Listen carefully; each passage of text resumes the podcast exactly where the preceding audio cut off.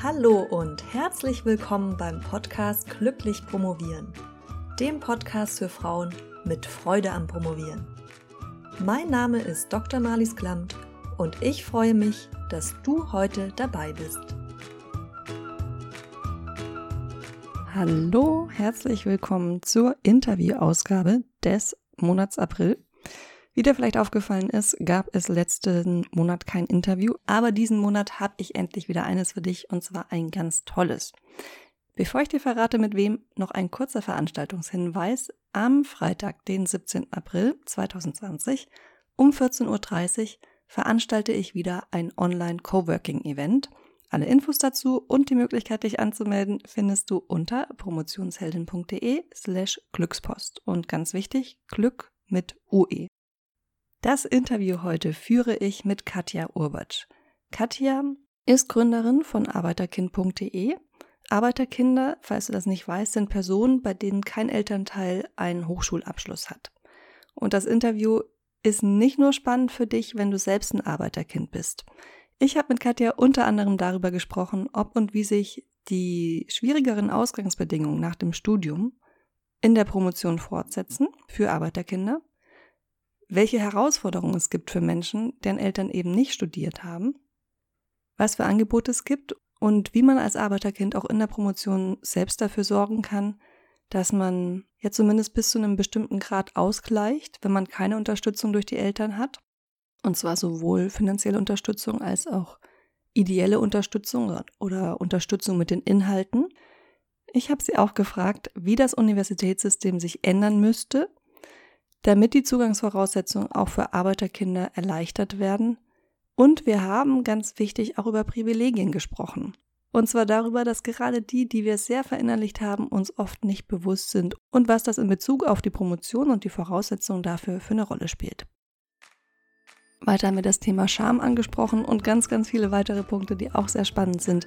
Aber ich möchte jetzt gar nicht mehr dazu sagen, sondern sag Vorhang auf für das Interview mit Katja Obertsch. Ganz viel Spaß beim Hören.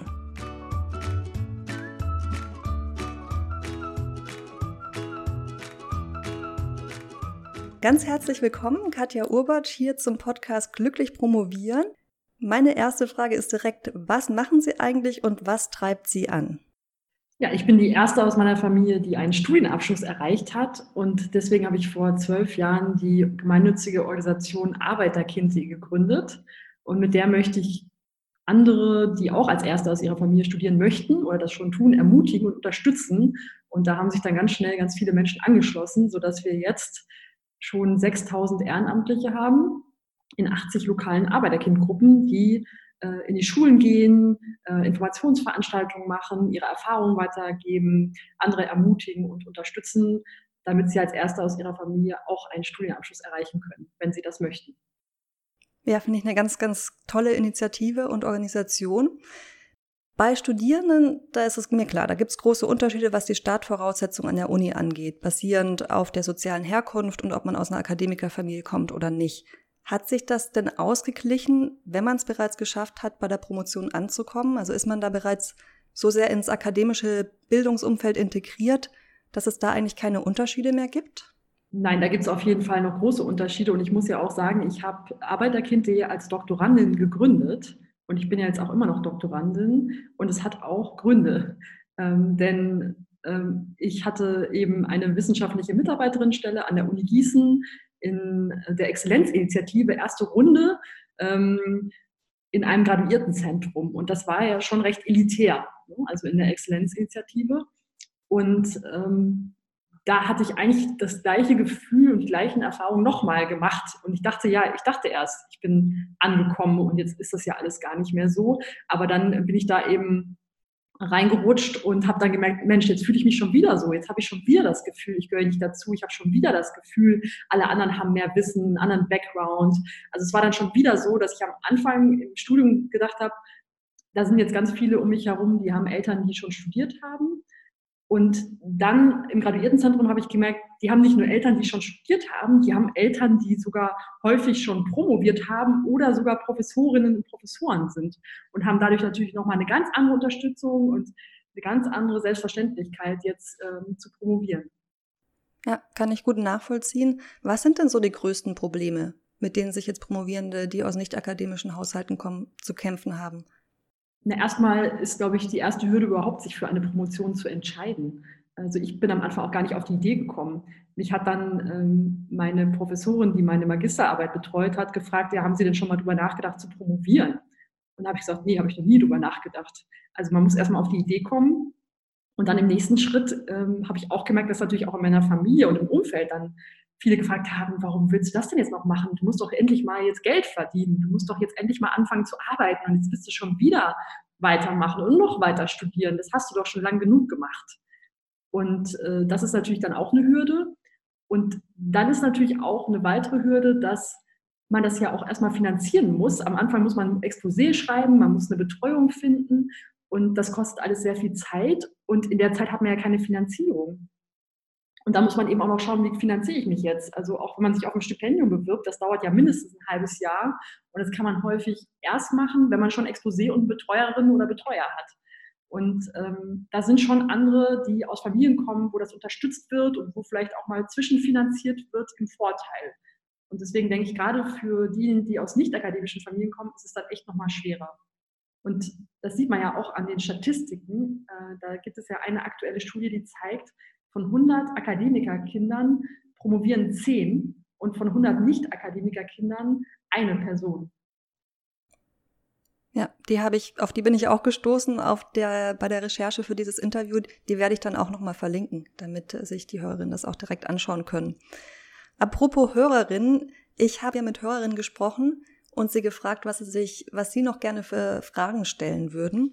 Und da habe ich jetzt meine erste Frage, und zwar diesen Bewusstwerdungsprozess, den Sie jetzt beschrieben haben, auch gerade am Anfang der Promotionsphase innerhalb des Exzellenzinitiativenprojekts der war mir nicht so präsent. Den fand ich aber sehr spannend, nämlich dass man sich vielleicht nicht direkt bewusst ist, dass dir das nicht akademische, den nicht akademischen Hintergrund, den man hat, vielleicht für viele Herausforderungen, die man hat, verantwortlich ist. Also ein Beispiel, was da in der Diskussion von der Hörerin genannt worden ist, ist zum Beispiel ein bestimmter Sprachstil oder die Wertschätzung für eine bestimmte Art zu sprechen und zu schreiben.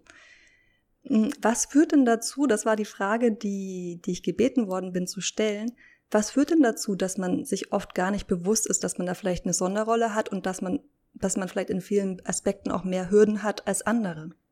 Also mir ist es ja schon im ersten Semester, fast in der ersten Woche im Studium aufgefallen, aber das ist natürlich auch so ein bisschen Zufall. Ich glaube, das lag auch daran, dass ich doch ein vergleichsweise gesundes Selbstbewusstsein hatte und auch ganz gute Noten und dachte, es kann jetzt nicht nur an mir liegen. Aber natürlich ist die, die erste Reaktion ganz häufig, wenn irgendwas nicht klappt oder wenn man das Gefühl hat, man kann irgendwas nicht, dass man das erstmal auf sich selber zurückführt und dann auf die eigenen Fähigkeiten. Aber da hatte ich irgendwie immer schon ein bisschen Selbstbewusstsein, dass ich dachte, nee, das, das kann daran nicht nur liegen, weil ich hatte ja super Noten und ich hatte das alles. Und da habe ich halt sehr schnell geguckt, ja, woran kann das denn noch liegen? Und mir ist da sehr schnell aufgefallen, dass die eben um mich herum einen anderen Background hatten und einen anderen Familienhintergrund. Und, ähm, aber das ist natürlich auch ein bisschen Zufall, dass man da manchmal auch drauf gestoßen werden muss, dass es daran liegt und dass es nicht an einem selber liegt. Und das ist ja auch das, warum ich Arbeiterkind gegründet habe, weil vielen das gar nicht bewusst ist, ähm, dass es daran liegt. Man sucht das immer erstmal bei sich selbst.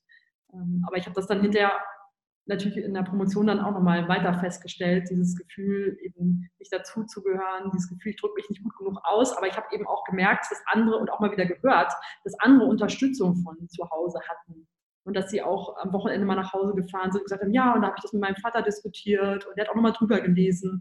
Und das habe ich seit dem Studium immer wieder erlebt. Und deswegen ist mir das irgendwie immer wieder aufgefallen. Inwiefern korrespondiert es denn auch mit anderen Faktoren? Also klar, der Bildungshintergrund ist, ist eine Sache, aber gibt es da zum Beispiel auch Geschlechtsunterschiede? Also sind die Probleme von, ich sage jetzt mal, Arbeiterkind Männer in Anführungszeichen mit denen von Arbeiterkind Frauen vergleichbar? Oder gibt es da noch andere Faktoren, zum Beispiel auch die Migrationsgeschichte, die eine Rolle spielt oder aber, das war jetzt auch ein, den, ein Input, den ich von einer Hörerin bekommen habe, dass es auch Unterschiede über die verschiedenen Fachdisziplinen hinweg gibt. Dass es sich in manchen Fachdisziplinen vielleicht leichter ist, als Arbeiterkind zu etablieren und in anderen es einen größeren Unterschied macht. Da gibt es auf jeden Fall nochmal viele Faktoren, die dann nochmal zusätzlich mit reinspielen. Also Geschlecht finde ich auf jeden Fall einen wichtigen Faktor. Ähm, ich habe schon den Eindruck, dass es häufiger akzeptiert wird, zum Beispiel wenn, äh, wenn Männer studieren und promovieren, weil da wird ja häufig gesagt, naja, die müssen ja auch eine Familie ernähren und äh, das ist schon richtig so. Ähm, bei Frauen wird das nochmal mehr in Frage gestellt, ob das denn wirklich notwendig ist, äh, zu studieren und zu promovieren. Und auch andere Faktoren wie Migrationshintergrund, insbesondere wenn der sichtbar ist, ist natürlich ähm, häufig, dass man da diskriminiert wird. Ähm, und äh, jetzt ist, glaube ich, hier gerade eine Bohrmaschine. Hören Sie das? Ja, es hat sich angehört wie ein Hund, der Sie überfällt. Ja, Moment. So, Entschuldigung. Ja, also auch ähm, Migrationshintergrund äh, ist natürlich ein Faktor, der mit reinspielt. Auch Fächerkulturen. Ich habe schon den Eindruck, dass häufig ähm, der Bildungshintergrund bei so praktischen Fächern wie Ingenieurwissenschaften oder Naturwissenschaften äh, nicht ganz so eine große Rolle spielt. Also immer, wenn es auch darum geht, um Habitus, um darum, wie man sich auch sprachlich ausdrücken kann. Ich glaube, dann kommt das nochmal mehr zum Vorschein. Also ich denke, bei den Geistes- und Sozialwissenschaftlerinnen ist es nochmal stärker als in anderen Disziplinen. Aber es kommt natürlich auch immer darauf an, was hat man für Betreuer und für Betreuer, was hat man für ein Umfeld, an was für einer Universität ist man. Ist man an einer Universität, die sehr elitär ist, die zum Beispiel in einer Exzellenzinitiative gefördert wird, oder ist man an einer Fachhochschule oder ne, ist man irgendwo, wo es ein bisschen bodenständiger zugeht? Ja. Mhm. Jetzt mal unabhängig von so Initiativen wie Arbeiterkind, wie müsste sich denn das akademische System selbst ändern, damit Menschen aus nicht akademischen Familien es leichter haben, sowohl zu studieren oder überhaupt studieren und dann in Folge auch zu promovieren?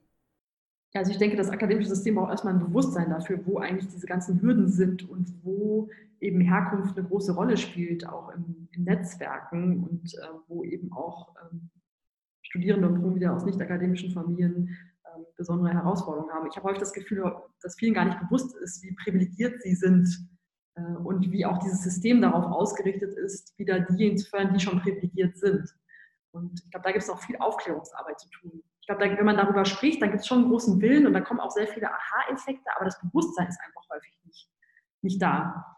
Äh, und als ersten Punkt würde ich immer anbringen die Finanzierung. Ne, da ist, das haben wir auch im Studium, aber das haben wir auch hinterher bei der Promotion dass man nicht davon ausgehen kann, dass man einfach mal so Geld auf der Kante hat oder dass die Familie das schon mal einfach so finanziert. Ne, also ich merke immer, dass viele Betreuerinnen und Betreuer davon ausgehen, sie werden sich ja wohl mal ein halbes Jahr irgendwie finanzieren können. Ne, und dass da dieser finanzielle Druck häufig ist und dass man eben keine Unterstützung von zu Hause hat und auch dieses Bewusstsein, dass viele, die aus akademischen Familien kommen, doch ziemlich viel Unterstützung von zu Hause haben und das nicht alles alleine machen. Ich glaube, das ist nicht äh, da. Mhm. Ja, dann auch nochmal eine Frage, die, die von der Hörerin kam, jetzt auch für diesen Kontext. Es ist ja gerade in der Diskussion oder beziehungsweise hat auch schon begonnen, dass Hochschulen ein Promotionsrecht bekommen. Könnte das zum Beispiel ein Schritt sein, um mehr Arbeiterkinder zum Promovieren zu bewegen? Also wissen Sie da zufällig, ob es auch mehr Arbeiterkinder gibt, die an der Hochschule, also ehemals Fachhochschule, studieren? Also auf jeden Fall ist, ist an der Fachhochschule, ähm, an den Hochschulen äh, ein größerer Anteil von äh, Nicht-Akademiker-Kindern. Und also ich finde das einen guten Schritt. Ich weiß, das ist hoch umstritten, aber das ist wirklich ein Problem, dass äh, viele, die als Erste aus ihrer Familie studieren, natürlich erstmal denken, ich gehe mal an die Fachhochschule, das ist praktisch orientiert und ich will ja hinterher eh nicht weitermachen. Ja. Das ist das, was man erstmal denkt, weil man sich das gar nicht vorstellen kann und denkt, nee, nee, also wenn ich ein Studium schaffe, bin ich ja schon froh. Aber was dann häufig passiert, das sehen wir auch bei Arbeiterkind.de, ist, dass sie dann doch auf den Geschmack kommen, dass sie auf einmal ihr Potenzial entdecken, dass andere ihr Potenzial entdecken und dann machen sie doch noch einen Master.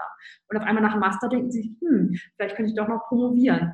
Aber an der Stelle wird es denjenigen dann sehr, sehr schwer gemacht, weil diejenigen, die äh, an Fachhochschulen sind, haben es dann ganz schwer, Betreuung zu finden. Die haben es ganz schwer, zur Uni zu wechseln. Also da werden viele Hürden aufgebaut, die aus meiner Sicht echt nicht sein müssten.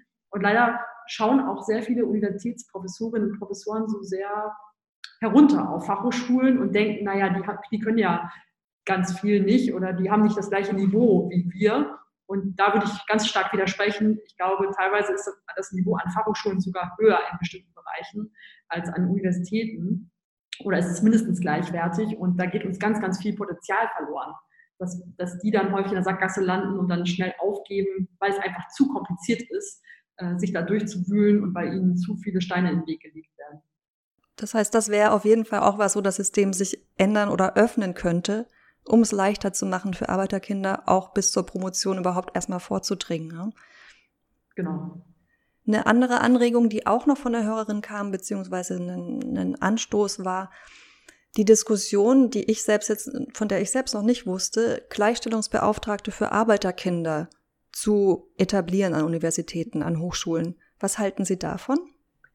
Ja, da gibt es ja ganz eine große äh, Diskussion und äh, grundsätzlich finde ich das natürlich gut, aber äh, die Frage ist natürlich, dass es, äh, ist das realistisch? Es gibt einfach viele Gruppen, die benachteiligt sind. Es gibt viele ähm, die da noch Unterstützung bräuchten und auch Lobbying. Äh, und deswegen geht ja der Trend eher dahin zu sagen, ich, wir haben jemanden, die oder der für Diversity zuständig ist, wo eben verschiedenste Faktoren abgebildet sind. Also Herkunft auch, aber zum Beispiel auch Geschlecht oder auch Migrationshintergrund oder andere Faktoren. Ich glaube, das ist realistischer, dass es äh, Diversity-Beauftragte gibt, die sich aber dann wirklich auch für alles verantwortlich fühlen. Momentan ist eben das Problem, dass sich viele Diversity-Beauftragte eher nur für Geschlecht verantwortlich fühlen. Und das müsste man noch ausweiten. Kann ich auf jeden Fall auch mitgehen. Ich habe äh, selbst ja auch schon mal im, im Diversity-Team einer Hochschule gearbeitet, im Gleichstellungsbüro an der Goethe-Uni. Und da, da waren wir zum Glück tatsächlich so aufgestellt, dass die Leute aus so unterschiedlichen Bereichen kamen, dass da auch ganz viele verschiedener Input kam. Und das hat ja auch den schönen Nebeneffekt, wenn man so einen intersektionalen Ansatz hat, dass dann auch die, die Kreuzung und die Querverbindung, über die wir ja gerade auch schon gesprochen haben, mitgedacht werden. Also vielleicht hat eben eine promovierende Frau, die aus einer nicht akademischen Familie kommt und dann noch sichtbar Migrationshintergrund hat, eben andere Probleme als ein nicht akademischer, ein Mann, der aus nicht akademischer Familie kommt und weiß und heterosexuell ist. Ne? Genau. Und das ist natürlich schön, wenn man da eine Person hat oder eine Person am besten ein Team, was auch divers zusammengesetzt ist, die dann auch auf diese intersektionalen Verknüpfungen schauen können. Ne? Auf jeden Fall. Und die Goethe-Universität Frankfurt ist da natürlich ein ganz großes Vorbild. Also wir haben ja selber auch äh, eine Stelle an der Universität Frankfurt ähm, von Arbeiterkind.de für ähm, Hessen. Und wir arbeiten schon seit Jahren äh, mit denen zusammen. Und die haben ja inzwischen eine sehr große Abteilung äh, Diversity und sind sehr, sehr aktiv. Also das ist auf jeden Fall super, ähm, wie engagiert die dort sind. Ja, das stimmt. Das muss, darf man auch nicht vergessen. Erstens ist es eine große Universität und das Gleichstellungsbüro ist auch wirklich groß. Also ich erinnere mich, das ist jetzt schon vier Jahre her ungefähr, wenn ich mich nicht irre, 2016, ja, als ich dort gearbeitet habe, dass wir in der Mitarbeiterbesprechung waren wir um 20 Personen oder sowas. Ja, das kann natürlich auch nicht jede Universität in dem in dem Ausmaß auch rein quantitativ stemmen, dass da so viele Leute arbeiten. Ja, da gab es eben eine großartige Leitung, die sich sehr engagiert hat, Projekte einzuwerben und die Gelder einzuwerben, sich dafür stark zu machen. Ne? Und ähm, ich glaube, das könnten schon mehr Universitäten machen, wenn sie das wollen. Und es wurde eben auch von der Universitätsleitung gefördert. Und ich denke, das braucht es dann auch, dass man sagt, ja, das ist uns wirklich ein Anliegen und wir wollen das auch.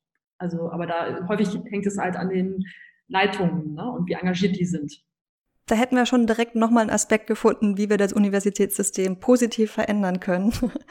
Jetzt müssen sich nur noch die, die entsprechenden Personen im Podcast anhören, damit sie es auch mitbekommen.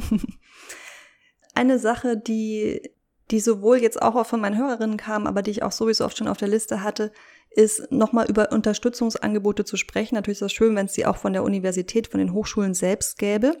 Aber was gibt's denn jetzt schon ganz konkret? Also beispielsweise bei Arbeiterkind, gibt es da auch Angebote, die sich explizit an, an Promovierende richten oder gibt es andere Angebote, die Sie empfehlen können? Ja, also wir selber haben auch schon die ersten Doktorandinnengruppen äh, bei Arbeiterkind.de. Also Berlin hat eine Gruppe, Hamburg hat eine Gruppe. Ähm, vielleicht gibt es auch ein paar mehr, von denen ich jetzt nicht immer weiß, weil wir sind ja so sehr ähm, Basisorganisationen, wo jemand, der was auf die Beine stellen möchte, das auch einfach machen kann. Und wir das dann einfach versuchen zu ermöglichen. Wir haben auch online eine Doktorandinnengruppe, wo man posten kann und wo wir uns austauschen. Und es gibt eine ganz tolle Initiative in Köln, in der ich auch Mitglied bin. Die heißt Erste Generation Promotion. Ich weiß gar nicht, ob Sie die schon kennen. EGP e.V. Hatte ich auch bei der Recherche für das Interview, bin ich über die gestolpert, kannte ich davor tatsächlich noch nicht. Werde ich auch verlinken. Also für alle, die sich jetzt das Interview anhören, ihr müsst nicht lange suchen, sondern ich werde das alles verlinken, damit ihr es auch direkt findet genau, das ist eine ganz tolle Initiative, von denen bin ich sehr begeistert. Die haben eben den Schwerpunkt nur auf Promotion äh, gelegt. Und interessanterweise sind da aber auch überwiegend Frauen aktiv. Ne? Das merke ich auch generell, weil ich ja auch selber gerade noch promoviere und sehr viele Formate kenne, dass man da vor allem Frauen findet in diesen ganzen Formaten.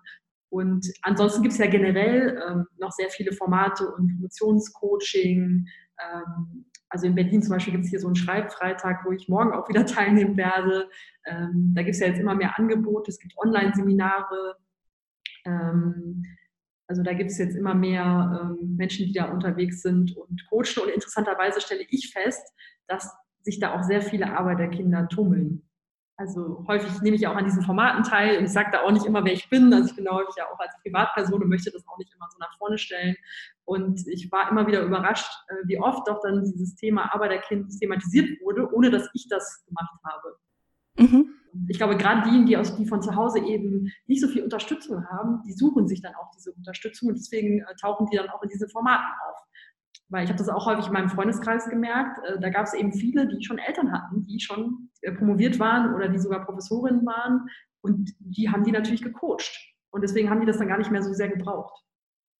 Aber umso besser, dass, dass dann so ein großes, ähm, auch so eine große Selbstwirksamkeit besteht, dass man sagt, okay, ich merke, mir fehlt hier was, andere Leute haben was oder bekommen das von ihrer Familie was mir selbst noch fehlt und ich suche jetzt nach Alternativen, wie ich diese Lücke füllen kann oder wie ich diesen Wissensvorsprung wieder wettmachen kann oder wie ich auf, auf deren Level auch an, an auf das Wohlfühllevel mit diesem, mit diesem ganzen Promotionsprojekt, was ja an sich schon für jeden eine Herausforderung ist, kommen kann.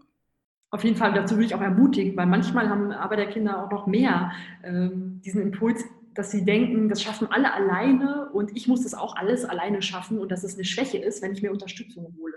Und das finde ich überhaupt nicht. Also ich finde es eine Stärke, sich Unterstützung zu holen. Und äh, Akademikerkinder machen das auch. Nur das kriegt man häufig nicht so mit. Wenn man denkt immer, die anderen machen das alles alleine und die können das alles schon einfach so. Aber ähm, die kochen auch alle nur mit Wasser und äh, können das auch alleine. Ähm, deswegen würde ich da auch zu ermutigen, sich Hilfe zu holen. Ja, das finde das auch einen wichtigen Punkt, den Sie da nochmal ansprechen, auch was, was ich immer versuche in diesem Podcast wieder zu betonen. Auch dieses Tabu, dass man quasi die Promotion, also ich sage immer ganz gerne, die, ähm, die Doktorarbeit muss man alleine schreiben, aber die Promotion muss man nicht alleine schaffen.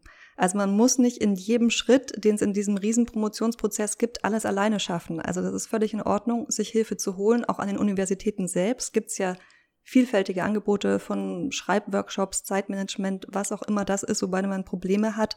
Oder was ich ganz wichtig finde, sind einfach auch Netzwerk, ähm, Netzwerkveranstaltungen oder Netzwerk, Netzwerke insgesamt, in denen man dann auch in direkten Austausch kommt und so ein bisschen dieses Stigma da aufzuheben von nein, ich darf mir keine Hilfe von außen holen, weil dann habe ich es ja gar nicht mehr richtig selbst gemacht, was ja auch so ein Glaubenssatz ist, der einfach nicht stimmt. Genau. Und ich glaube, die besten Arbeiten kommen ja auch äh, heraus, wenn man mit anderen diskutiert. Und man, klar, man muss die Arbeit alleine schreiben, aber man kann ja mit anderen darüber diskutieren und alle anderen machen das auch. Und ich, ich glaube, da muss man nochmal mehr darauf achten, wie machen das denn andere. Also ich bin schon damals in Gießen aus allen Wolken gefallen, als ich dann mitbekommen habe, dass einige ihre Abschlussarbeiten nicht so ganz alleine geschrieben haben ne? und dass da die Freunde mitgewirkt haben und dass die Eltern mitgewirkt haben und auf die Idee bin ich nie gekommen. Ich dachte, man muss das immer alles komplett alleine machen. Aber natürlich, wenn man sich Unterstützung holt und wenn die anderen sich Unterstützung holen, dann kommen da auch bessere Arbeiten bei heraus. Und eigentlich ist man dann eher im Nachteil, wenn man denkt, man muss das alles alleine schaffen. Und das ist ja auch nicht realistisch. Also empfehlen kann ich auch insbesondere diese ganzen Schreibwochen oder Schreibtageformate. Also morgen mein Schreibfreitag. Es gibt jetzt auch immer mehr, die einen Schreibashram anbieten ähm, oder so Schreibwochen auch an Universitäten und in Graduiertenkollegs. Also das äh, finde ich eine sehr gute Sache. Also da merke ich immer, dass ich mich da mehr konzentrieren kann, wenn ich das mit anderen zusammen mache. Und ich treffe mich jetzt auch äh, mit anderen am Wochenende zusammen und wir arbeiten natürlich jetzt online, aber ich finde, online funktioniert das jetzt auch sehr gut. Also, dass wir uns online verabreden und zusammen sozusagen co-worken, nennt man das, äh, und äh, zusammen Pomodoros machen.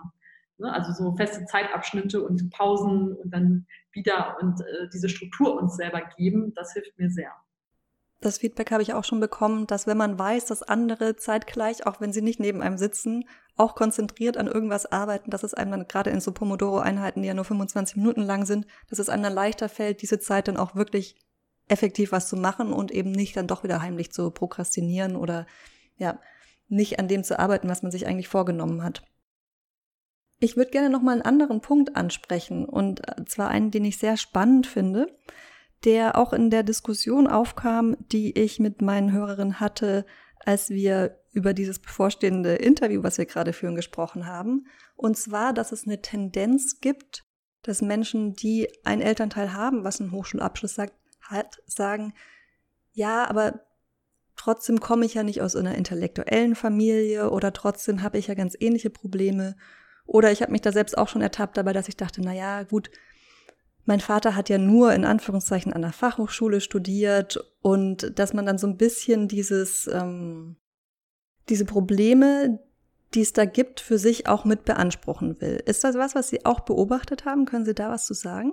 Ja, das beobachte ich auch. Und natürlich muss man da auch mal Unterschiede machen. Ne? Wir nutzen halt diese Begriffe Nicht-Akademiker-Kinder, Akademiker-Kinder und das ist natürlich eine gewisse Pauschalisierung.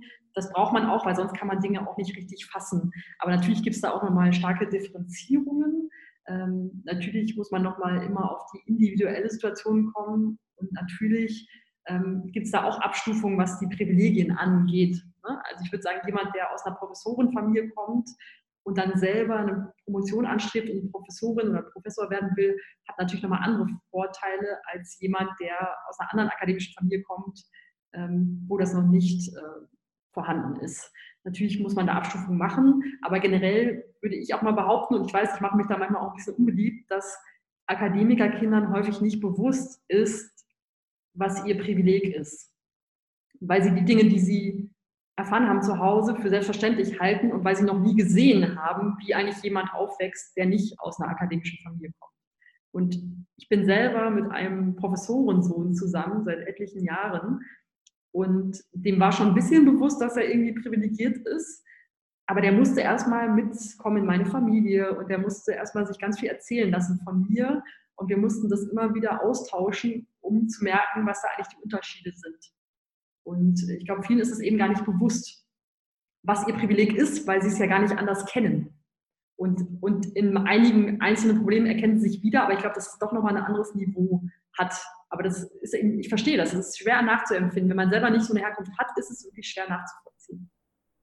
Ja, das ist ja generell das mit den Privilegien. Die, die wir am meisten verinnerlicht haben, sind die, bei denen es einem am schwersten fällt, die dann auch wirklich auf sich bezogen zu sehen. Ne? Und natürlich ist es man schwierig, privilegiert zu sein. Ne? Also es, glaube ich, fällt Menschen auch schwer zuzugeben, dass sie privilegiert sind. Ne? Weil sie, also jeder möchte sagen, nee, ich bin doch auch nicht privilegiert. Und äh, da brauchst du schon Mut auch zuzugeben, ja stimmt, ich bin privilegiert. Ja, meine Eltern haben mich unterstützt. Ja, meine Eltern haben mir bei den Hausaufgaben geholfen. Ja, ich hatte eine große Bibliothek zu Hause. Ja, wir haben am Mittagstisch über äh, aktuelle Themen diskutiert. Ne? All diese Sachen. Und das ist denen häufig nicht bewusst, dass das woanders nicht so ist. Also an meinem Mittagstisch haben wir nicht über aktuelle Themen diskutiert. Ich habe als Kind nicht das gelernt, wie man diskutiert und musste das an der Uni hinterher alles nachholen.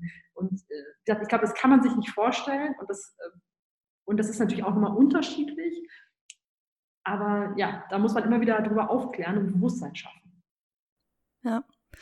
Und da denke ich, ist es auch ganz wichtig, dass man sich bewusst macht, dass es durchaus sein kann, dass man im, im Hinblick auf manche Kategorien durchaus ähm, diskriminiert sein kann oder keine Privilegien haben oder wenig Privilegien haben und dass es trotzdem andere Aspekte geben kann, wie jetzt eben der Familienhintergrund, in denen man privilegiert ist. Mhm. Ja.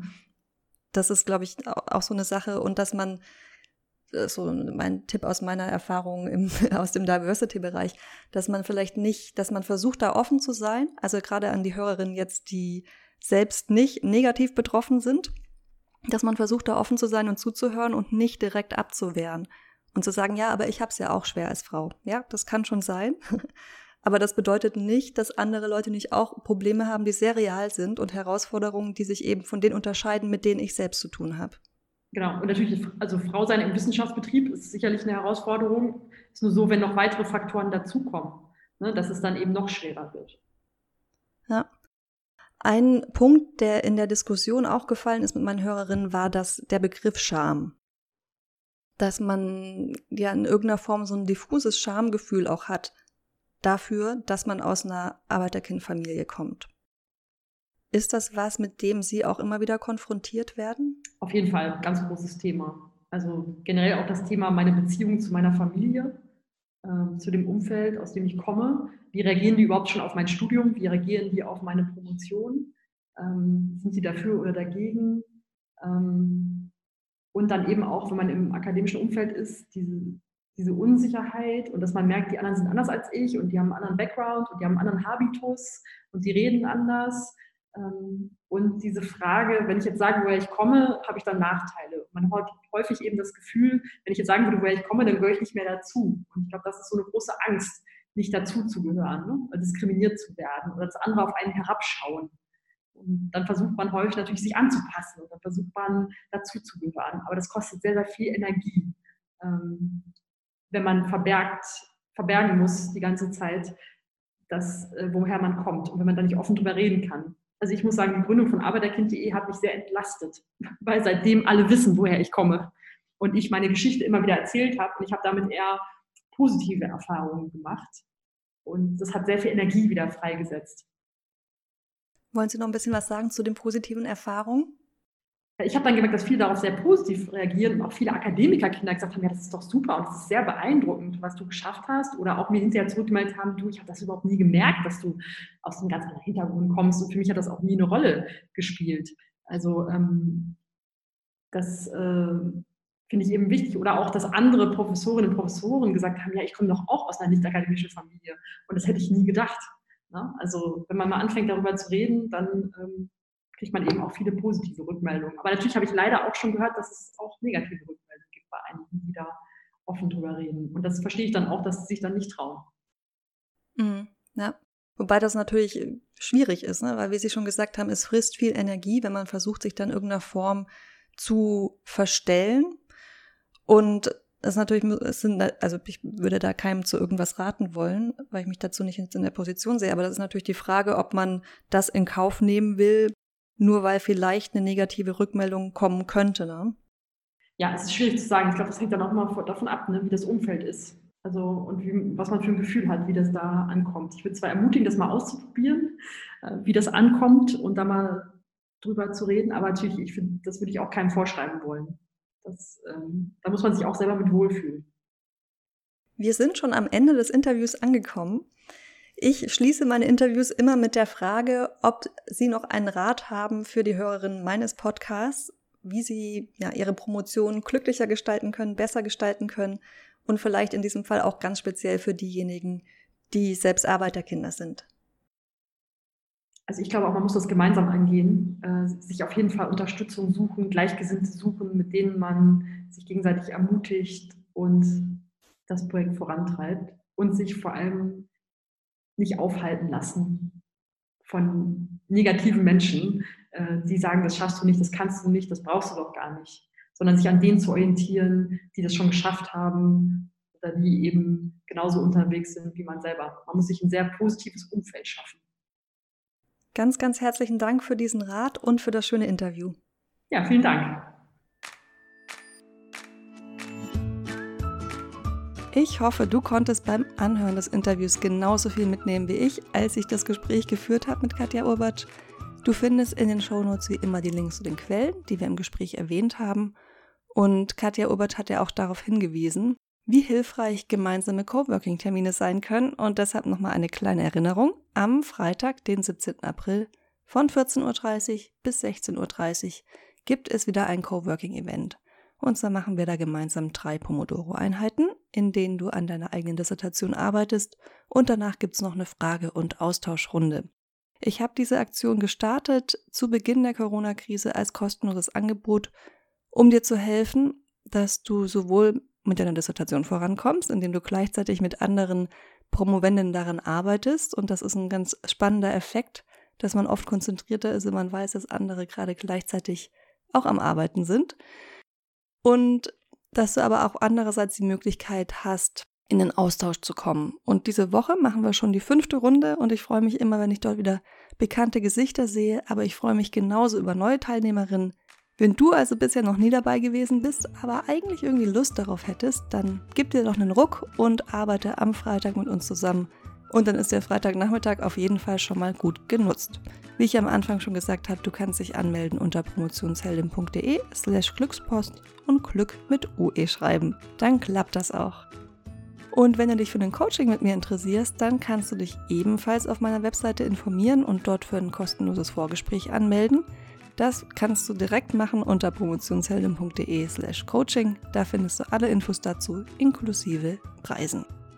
Wir hören uns dann wieder nächste Woche. Bis dahin freudiges Promovieren, egal ob alleine oder im virtuellen Coworking Space. Deine Marlies.